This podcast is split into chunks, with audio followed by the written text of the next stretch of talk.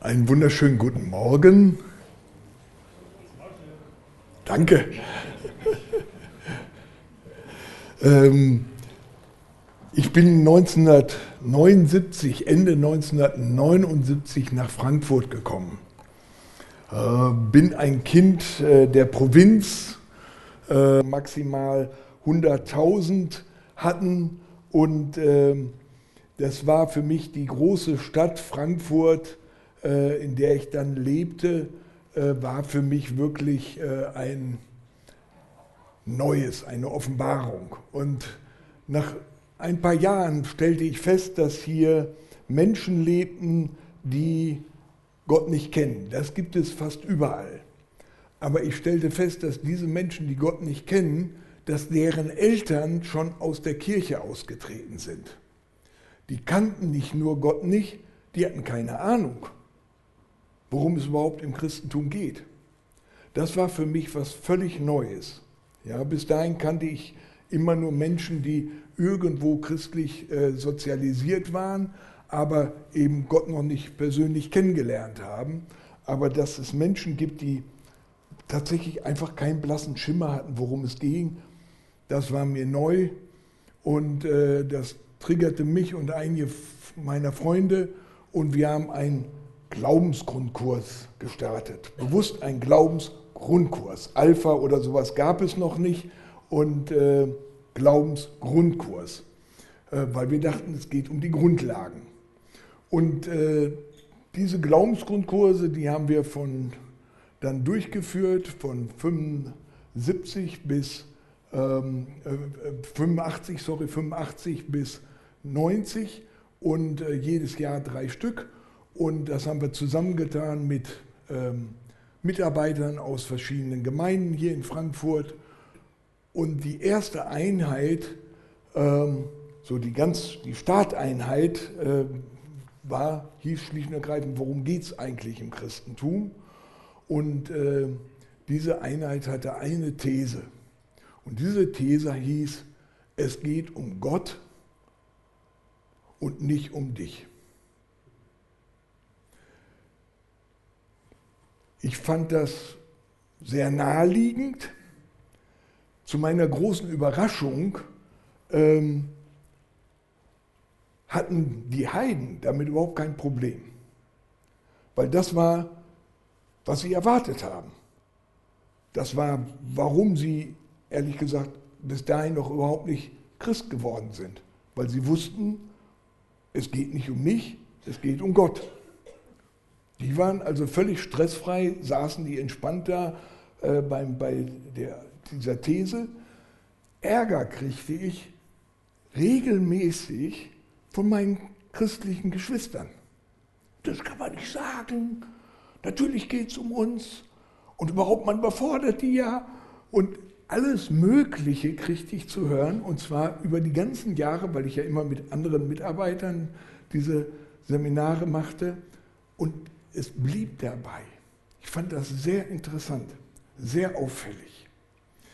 Und ich erzähle das deswegen, weil, ihr ahnt es vielleicht, meine These tatsächlich heute zu dem Thema, diese, dieses Ziel was wir formuliert haben für uns als Gemeinde, wir wollen Gott ehren. Und dann geht es weiter. Was mich daran wirklich begeistert ist, dass wir an erste Stelle Gott setzen.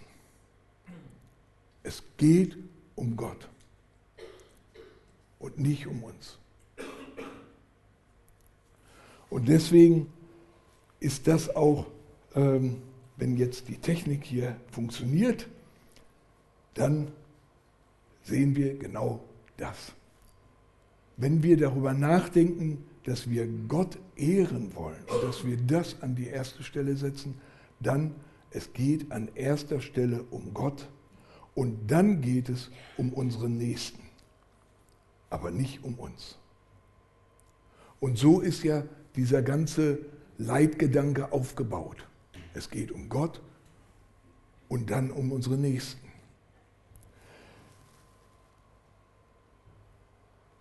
Was ist mit uns? Das Tolle an diesem Gott, der sich uns durch die Heilige Schrift und durch seinen Heiligen Geist offenbart, ist, dass dieser Gott sagt, mir, Gott, geht es um dich. Du musst dir keinen Kopf machen um dich. Du musst dich nicht sorgen um dich. Das Geniale an diesem Gott, so wie er sich geoffenbart hat, ist, dass er sagt, du bist mir wichtig. Ich möchte Beziehung mit dir. Ich möchte, dass du in der Fülle des Lebens lebst.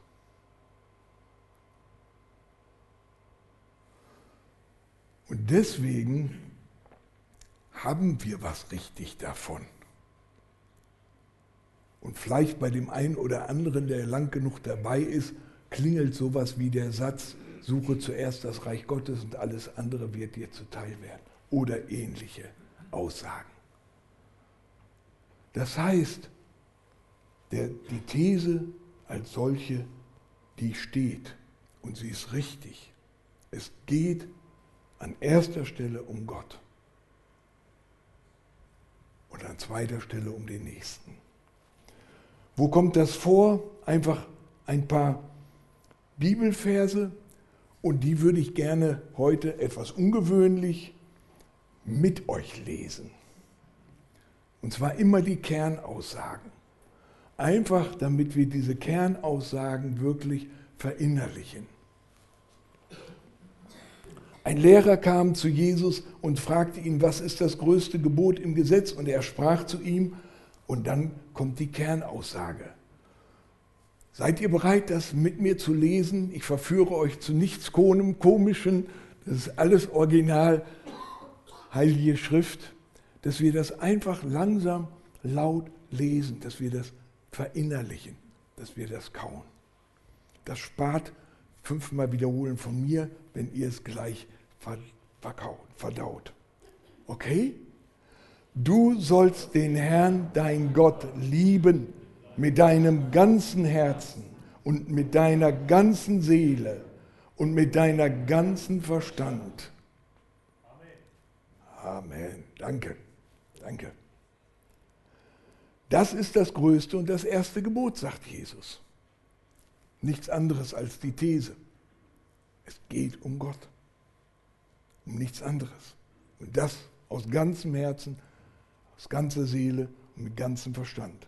Und das nächste Gebot, äh, und na, erst noch habe ich eingefügt, dass äh, Jesus greift ja nur das auf, was im Alten Testament ein ganz feststehendes Gebet ist, was gläubige Juden jeden Tag äh, immer wiederholen, damit es wirklich sie durchdringt, dass es ihrs wird. Deswegen lesen wir das zusammen, damit es unser wird. Es geht um Gott. Denn eins hoffentlich verstehen wir, bevor diese Gemeinde Gott ehrt, müssen du und ich Gott ehren. Und ob wir Gott ehren, das ist etwas, was die anderen feststellen müssen an uns. Und deswegen brauchen wir das, dass wir durchtränkt werden davon, dass uns das prägt.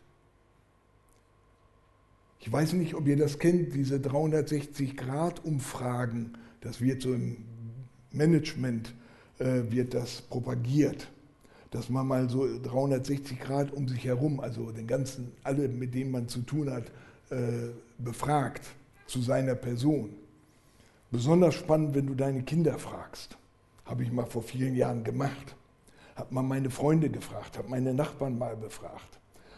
Und das war sehr ernüchternd.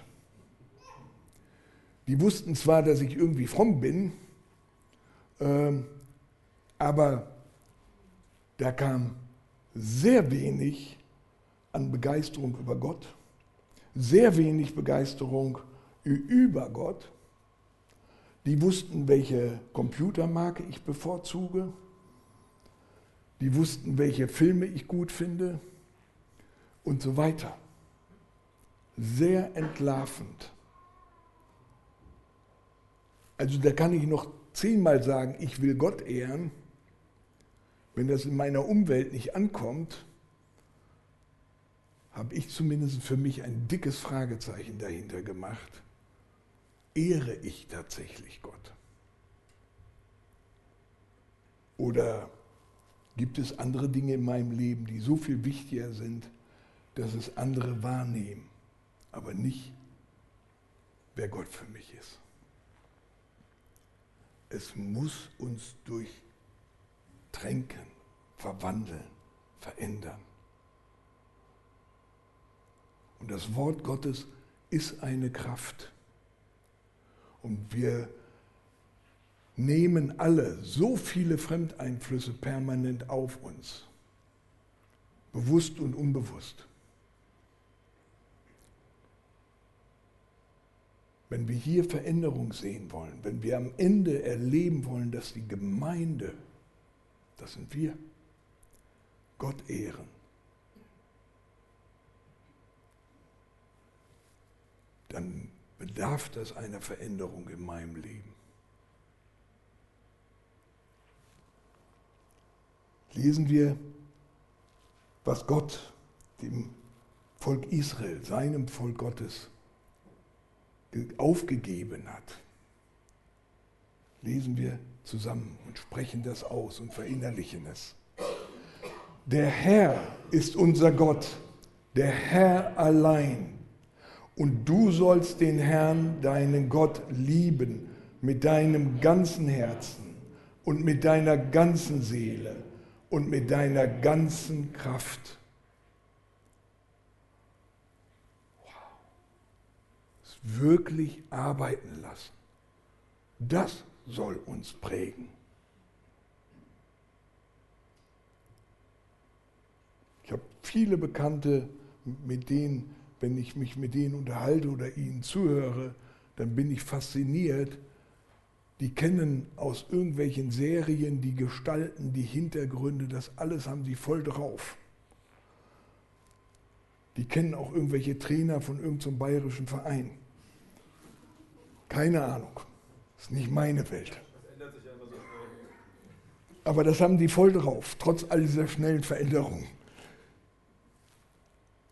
Was prägt dich?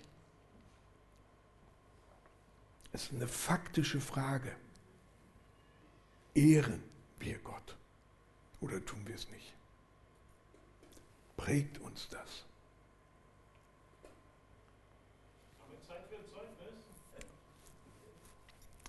Das musst du bitte hier vorne einmal absprechen mit der Gottesdienstleitung. Danke. Kurz? Auf.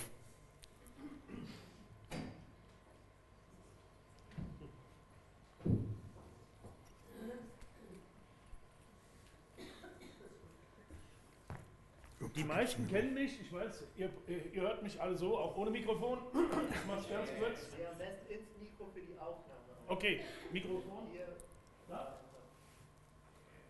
Hi, ich bin Alfons für die Aufnahme. So, wunderbar, perfekt. Also das Zeugnis ist folgendes. Ich habe mit etwas, ich habe etwas erlebt, womit ich überhaupt nicht gerechnet habe. Also ich lebe schon seit Ewigkeiten in derselben Hausnummer, in derselben Straße und ich bin immer sehr freundlich, versuche nach außen hin immer sehr freundlich zu sein.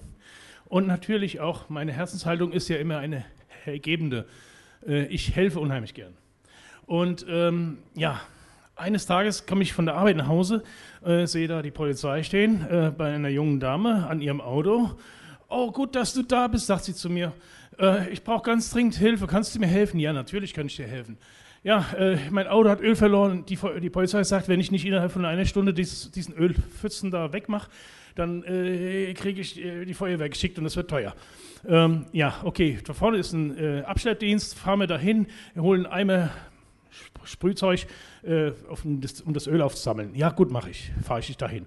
Wir sind auf der Fahrt dahin. Mensch, Alfons, Und ich wusste gar nicht, dass sie meinen Namen kannte. Also ich kannte ihren nicht. Äh, aber äh, Mensch, Alfons, es gibt's nicht. Äh, von dir hört man ja, äh, äh, du bist, äh, von dir hört man ja nur Gutes. Von dir hört man ja nur Gutes. Du bist so ein toller Mensch. Du hilfst so viel. Du bist immer dabei, wenn jemand dich braucht, bist du immer da. ich sage so, wie meinst du das? ja, ja, also man hört überhaupt nichts Schlechtes, nichts Böses, gar nichts, nur Gutes von dir. Ich weiß, das klingt jetzt nach Eigenlob, wenn ich das hier so vorne erzähle als Zeugnis. Aber weil du gesagt hast, äh, ja, es kommt darauf an, wie wir unsere Spuren hinterlassen, sage ich jetzt mal, äh, wie wir bei den anderen Menschen ankommen. Mir war das bis zu diesem Tag überhaupt nicht bewusst.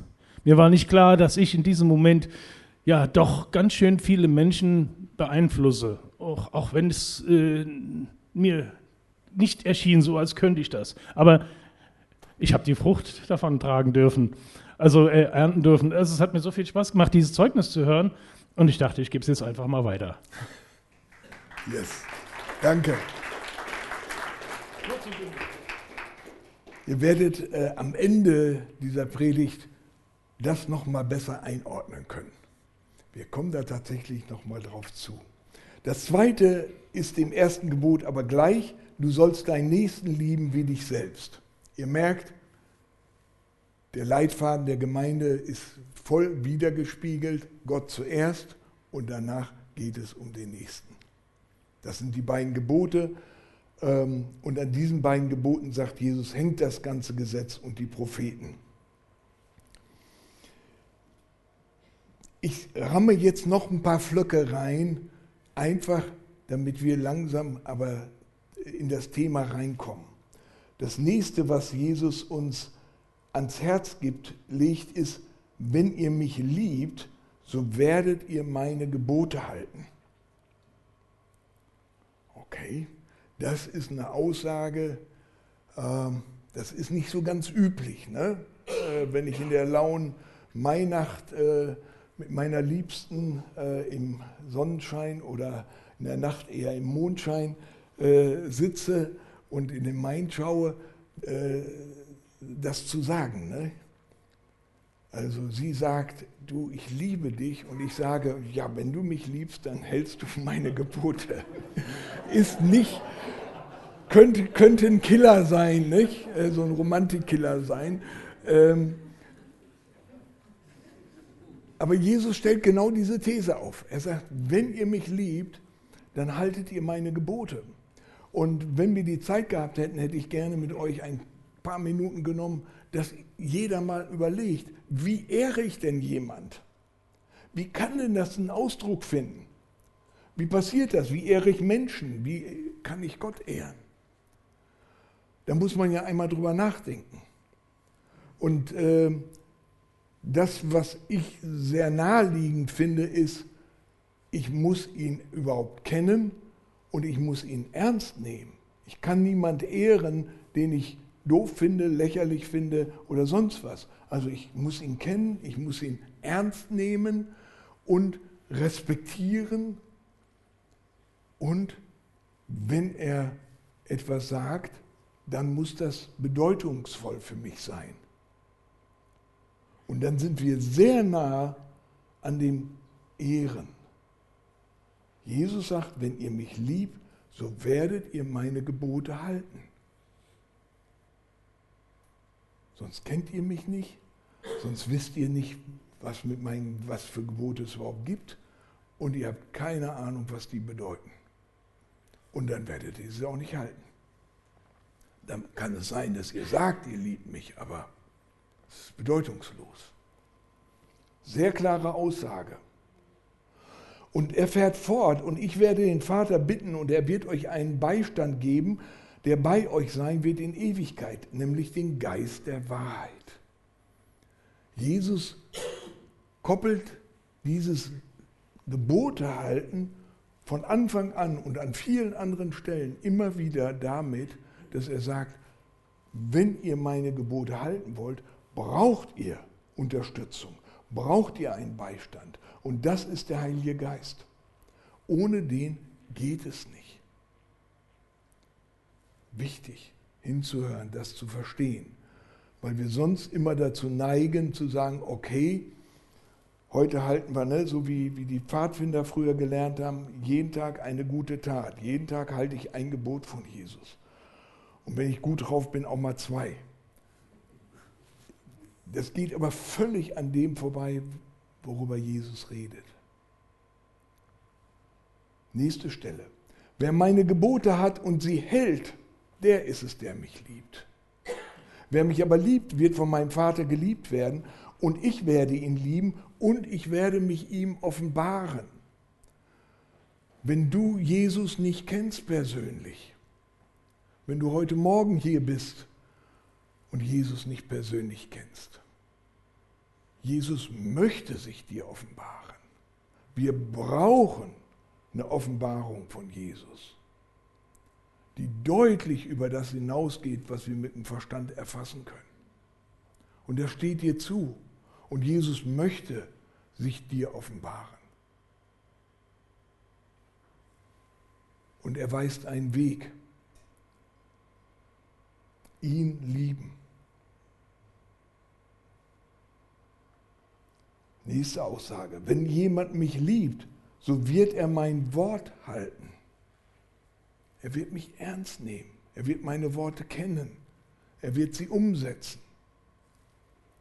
Und mein Vater wird ihn lieben und wir werden zu ihm kommen und Wohnung nehmen. Wieder dritte Mal eine Kopplung an dieses Gebote halten, nicht aus eigener Kraft. Er verspricht uns den Heiligen Geist. Er verspricht uns eine Offenbarung von ihm selbst und er sagt uns zu, dass wir wirklich in inniger, in intimer Lebensgemeinschaft mit dem Vater und dem Sohn unterwegs sein sollen und dürfen. Das ist dieser Gott, wie er sich offenbart. Das ist, was er will. Er will Gemeinschaft haben. Und sein Wort und seine Gebote spielen dabei eine wesentliche Rolle.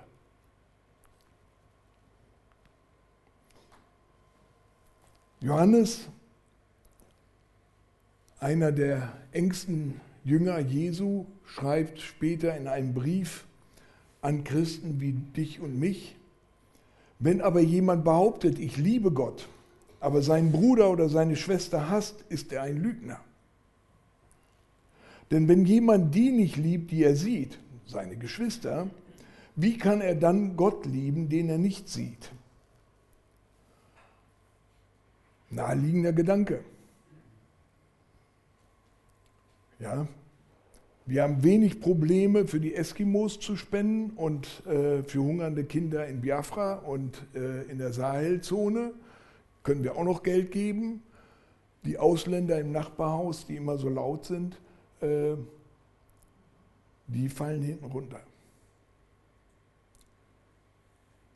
Das ist, worauf Johannes hier anspielt. Und er sagt, wenn wir Gott lieben, dann ist immer gleich, ihr erinnert euch, das zweite Gebot dabei. Wenn wir Gott lieben, dann muss das sichtbar, erfahrbar, spürbar, erlebbar sein für meine Umwelt. Und in der Tat, das, was Alfons erzählte, ist der Punkt. Es geht nicht darum, dass ich das weiß. Es geht nicht darum, dass ich bekannt bin. Aber tatsächlich, ja, meine Umwelt nimmt mich wahr. Und die spannende Frage ist, was nehmen die wahr, wenn die mich anschauen?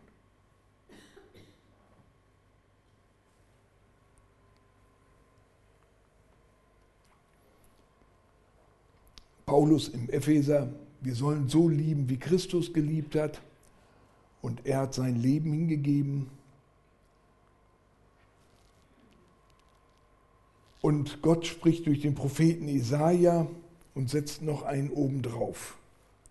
Nämlich, dass Gott sagt, dieses Volk naht sich mir mit seinem Mund und mit seinen Lippen ehrt es mich.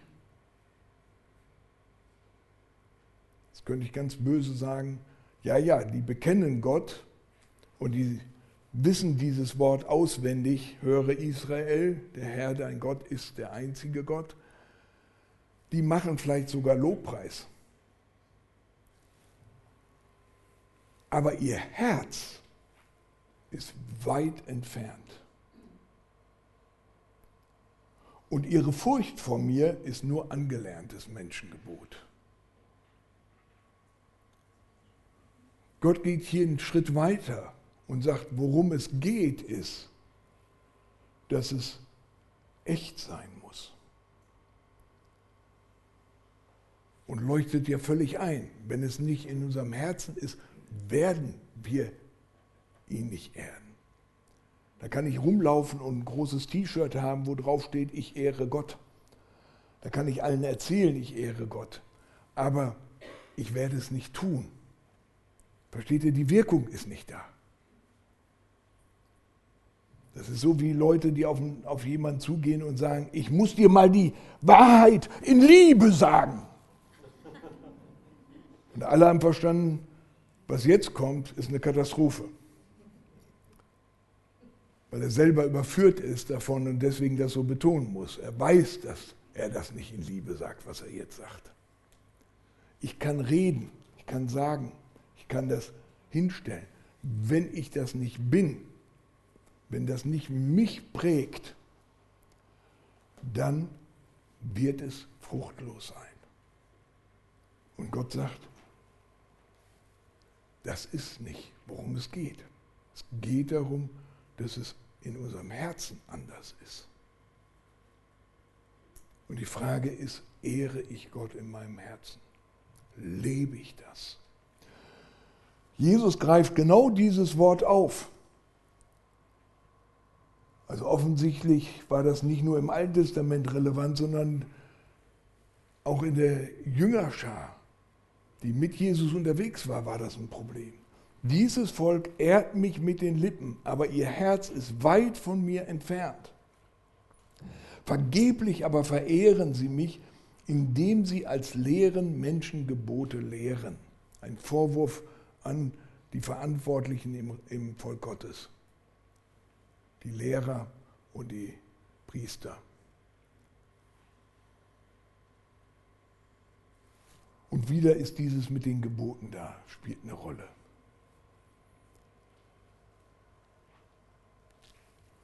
Kommt das bei uns an? Ich glaube, dass wenn wir wirklich zum Fokus machen wollen, dass unser Leben als Gemeinde und als Einzelne damit zwingend ein Lebensstil ist, der Gott ehrt, dann bedarf es möglicherweise einer wirklichen Neufokussierung. Es geht um Gott. Sonst bleiben wir bei Äußerlichkeiten stehen, hängen uns auf auf irgendwelche Nebensächlichkeiten. Mir ist die zwei Jahre Corona eine echte Warnung gewesen, wie das den Leib Christi belastet und zum Teil wirklich zerrissen hat. Und das war ein kleiner Virus. Völlig nicht bedeutsam. Gibt viel größere Probleme. Wenn wir eine Gemeinde sein wollen, die Gott ehrt, müssen wir begreifen, es fängt mit mir an und es fängt heute an dass ich neu in Fokus nehme, Gott, du zuerst. Und dann die Nächsten. Und die Herausforderung ist, dass wir nicht Menschengebote, die haben wir in Corona genug gehabt. Das darfst du nicht, wenn du Christ bist, dann musst du das oder jenes oder sonst was. Ja? Also was es da für Argumentation gab. Bild sondern dass wir uns bewusst sind, was lehrt denn wirklich mein Herr? Was lehrt mich denn mein Meister? Was sind denn die Gebote, die Jesus mir ans Herz legen will, die ich halten soll? Und ich gebe euch einen Tipp, wir können sie uns jetzt aus Zeitgründen nicht anschauen. Aber das sind die Seligpreisungen in Kapitel 5 und 7 bis 7 in Matthäus. 2, 5, 6, 7 Kapitel. Und ich möchte euch herausfordern, dass jeder von uns diese drei Kapitel einmal liest in dieser Woche. Die kann man gut lesen. Ich habe sie in der Vorbereitung nochmal neu aufbereitet. Ähm, da geht es um ganz praktische Sachen. Wie ist das mit dem Töten? Könntest du denken, was? Hä, praktisch? Ich habe nicht vor, irgendjemand zu töten. Aber wenn wir lesen, wie Jesus das versteht, dann wird es plötzlich hochpraktisch. Ne? Wenn ich zu einem Bruder sage, du Dummkopf, oder ich behandle ihn so, dann ist das wie töten. Lesen. Jesus, das ist, versteht ihr, all das, was Jesus sagt über, wer mich liebt, hält meine Gebote. Hier kriegen wir es ausbuchstabiert. Was bedeutet das? Ah, das ist, relevant, das ist wirklich relevant. Das muss ich wissen, bevor ich was anderes weiß. Ehebruch. Hast du hoffentlich nicht vorzumachen. Recht so. Was versteht Jesus darunter? Lesen. Ich habe einfach hier ein bisschen exerpiert. Äh, den, den Hauskreisen, die das diese Woche nachbearbeiten wollen, stelle ich die PowerPoint gerne zur Verfügung. Deswegen habe ich mir die Mühe gemacht. Schwören. Was hat das mit Schwören auf sich? Relevanz in unserem Leben? Ja, ganz sehr. Eure Rede sei ja, ja und nein, nein. Das nennt man Verbindlichkeit. Nicht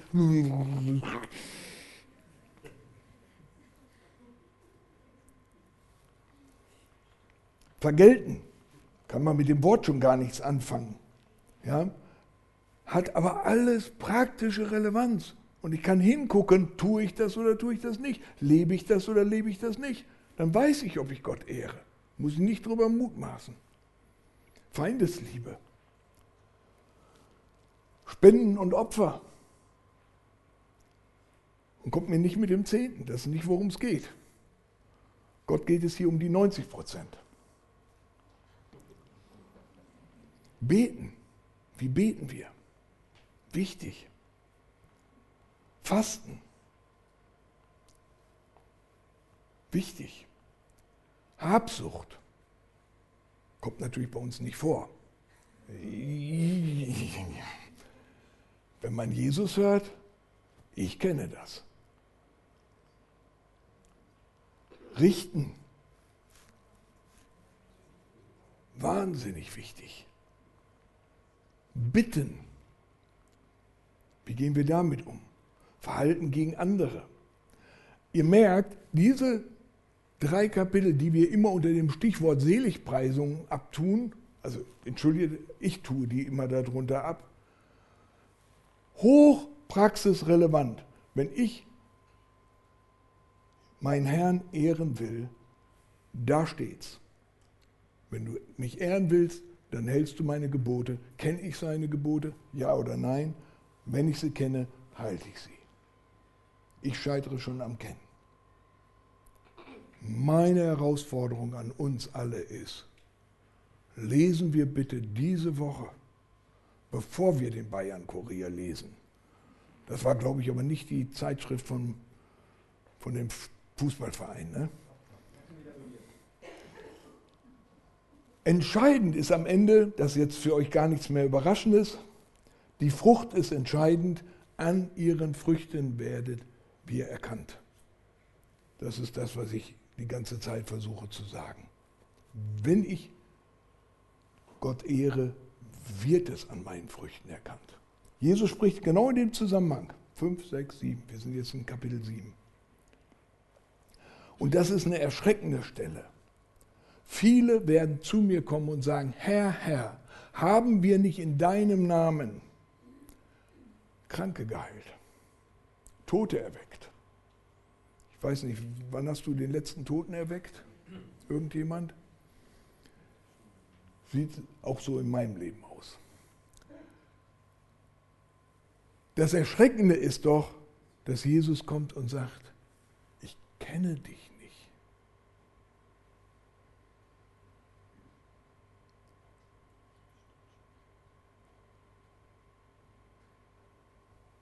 Es geht darum, seinen Willen zu tun. Aus dieser Liebesbeziehung heraus.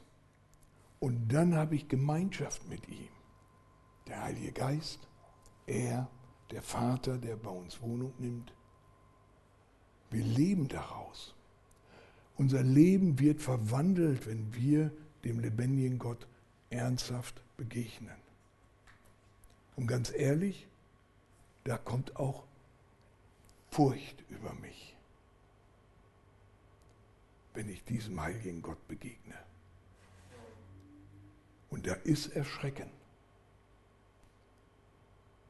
wenn ich anschaue, dass er es so klar sagt, was richtig ist, und ich mein Leben anschaue. Und das ist gut, weil ich kenne ihn und ich weiß, er ist ein barmherziger Gott. Und ich darf auf die Knie gehen und ich kann um Vergebung bitten und mich ausstrecken. Ich liebe Jesus. Halleluja. Ich auch.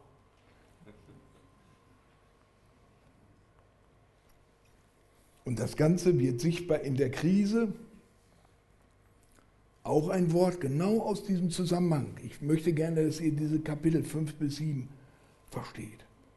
Jesus redet genau über das, worüber wir hier reden. Ihn ehren mit unserem Leben. Wer diese meine Worte, nämlich alles das, was wir jetzt gerade ganz mal schnell im Schnelldurchgang angeguckt haben, wer diese meine Worte hört und sie tut, der ist einem klugen Mann zu vergleichen, der sein Haus, sein Lebenshaus auf Felsen gebaut hat. Der, der hört, aber nicht tut, den vergleiche ich mit einem ganz törichten Menschen. Weil beide, und das ist wichtig zu, wahrzunehmen, beide erleben, dass die Stürme des Lebens kommen. Nur weil du Jesus kennst, heißt nicht, dass nicht die Stürme des Lebens kommen. Dass nicht Krankheiten da sind, dass nicht Dinge, finanzielle Risiken entstehen, dass nicht Dinge geschehen, mit denen du nie gerechnet hast. Wo du dich fragst, warum bin ich der Einzige, dem das passiert und keinem anderen. Und trotzdem sagt Jesus, diese Stürme des Lebens, die kommen über jeden, über beide. Wortwörtlich, über den Törichten wie über den Klugen. Der Unterschied ist, hast du dein Lebenshaus auf den Felsen gebaut oder nicht? Das macht den Unterschied. Und wie baue ich mein Lebenshaus auf Felsen? Ich höre seine Worte, und ich tue es. Warum kreisen wir nicht unendlich mehr in unseren Gesprächen, in unserem Austausch, in unseren, mindestens in unseren Hauskreisen, darum, wie machst du das? Wie setzt du das um? Dieses Wort habe ich nicht verstanden.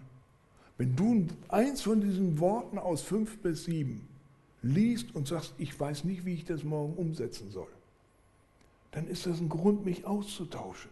Dann ist das ein Grund zu bitten und zu sagen, Herr, offenbare durch deinen Geist mir, was das heißt.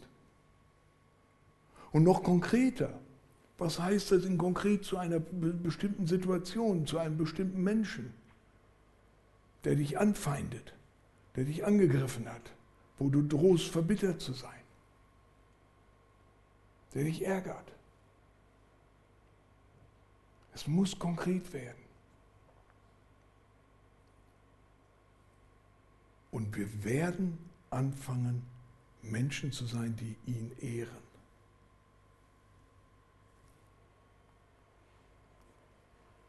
Paulus, jetzt gibt es noch einfach ein paar Zitate von Jüngern dieses Jesus, wie sie das formuliert haben, was sie verstanden haben zu diesem Thema.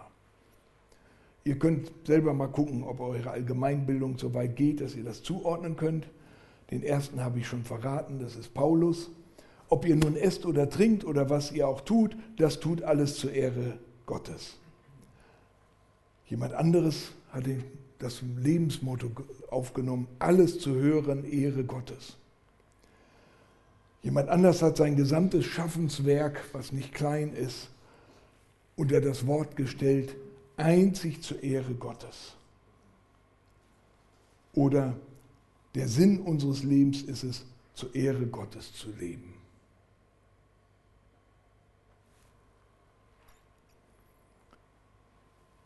Ich komme zum Schluss. Jesus lädt uns ein, unser Licht vor den Menschen leuchten zu lassen, damit sie unsere Taten sehen und den Vater im Himmel preisen. Ihr kennt die Stelle, Matthäus 5,16, wo er darüber spricht, Salz und Licht. Und er spricht über das Licht und er sagt, lasst euer Licht leuchten, damit die Menschen eure Werke sehen. Das ist nicht bescheiden, ne? das ist nicht dieses graue Mäuschen und ja, deswegen danke Alfons, dass du das hier vorne eingebracht hast. Genau dieses Gefühl, oh, hups, darf ich hier vorne stehen und erzählen, dass ich was Gutes getan habe. Das ist Quatsch. Jesus lädt uns ein, unser Licht leuchten zu lassen. Aber das ist natürlich auch eine Herausforderung. Denn wenn wir leuchten, dann wird offenbar, wer wir wirklich sind. Spätestens in der Krise wird immer offenbar, wer wir sind. Hast du Zeit für deinen Nächsten? Vergibst du dem, der dich ärgert, der dich angreift? Gibst du den, der dich um eine zweite Meile bittet? Versöhnst du dich, bevor wir den Lobpreis hier anfangen? Setze ich das um, was Jesus sagt?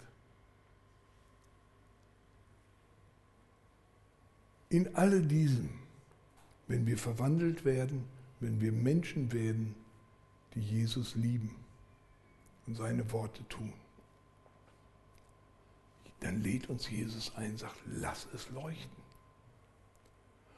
Und ich bin begeistert darüber, denn die, diese Einladung gilt jedem von uns. Und Jesus möchte, dass wir so verändert sind, dass wir uns keinen Kopf machen müssen. Was werden die Menschen sehen? Sondern dass ich sein darf, wer ich bin, in ihm.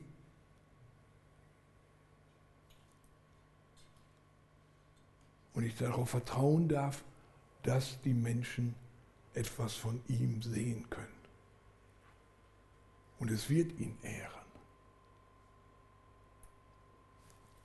So wie das mit den Früchten ist. Wenn wir angeschlossen sind an ihn, können wir nur gute Früchte bringen.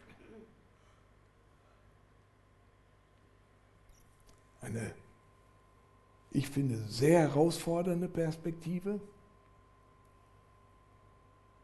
Aber das ist, was uns zusteht. Und liebe Geschwister, lasst uns mit nicht weniger zufrieden sein, sondern uns ausstrecken danach, dass das geschieht. Und wie geschieht es? Indem wir vor unserem Herrn stehen und ihn bitten, dass er uns verändert. Und das will er tun durch seinen Heiligen Geist, durch das, dass er sich uns mehr und mehr offenbart und dass der Vater Gemeinschaft mit uns hat. Das ist eine Entscheidung. Anzufangen mit Ja, Gott zuerst. Und das ist der Grund, warum wir Zeit nehmen im Gottesdienst jetzt, ihn anzuschauen, ihn anzubeten. Das geht nicht darum, nette Lieder zu singen. Es ist schön, wenn die nett sind. Ob sich der Vater an unserer Musik so begeistert, weiß ich nicht. Entschuldige Jonas, wo immer er ist. Keine Ahnung, habe ich keine Erkenntnis drüber. Aber das Entscheidende ist, ich weiß, dass der Vater sich darüber freut, wenn du mit ehrlichem Herzen vor ihm stehst und sagst, ich will dich kennen. Ich brauche Offenbarung von dir. Ich bitte um die Erfüllung mit deinem Heiligen Geist. Lass mich nicht so, wie ich hergekommen bin. Amen. Amen. Und Paulus sagt, im Anschauen seines Gesichtes werden wir verwandelt. Das ist, was uns zusteht. Das ist, was Gottesdienst so wertvoll machen kann. Und das wollen wir jetzt tun.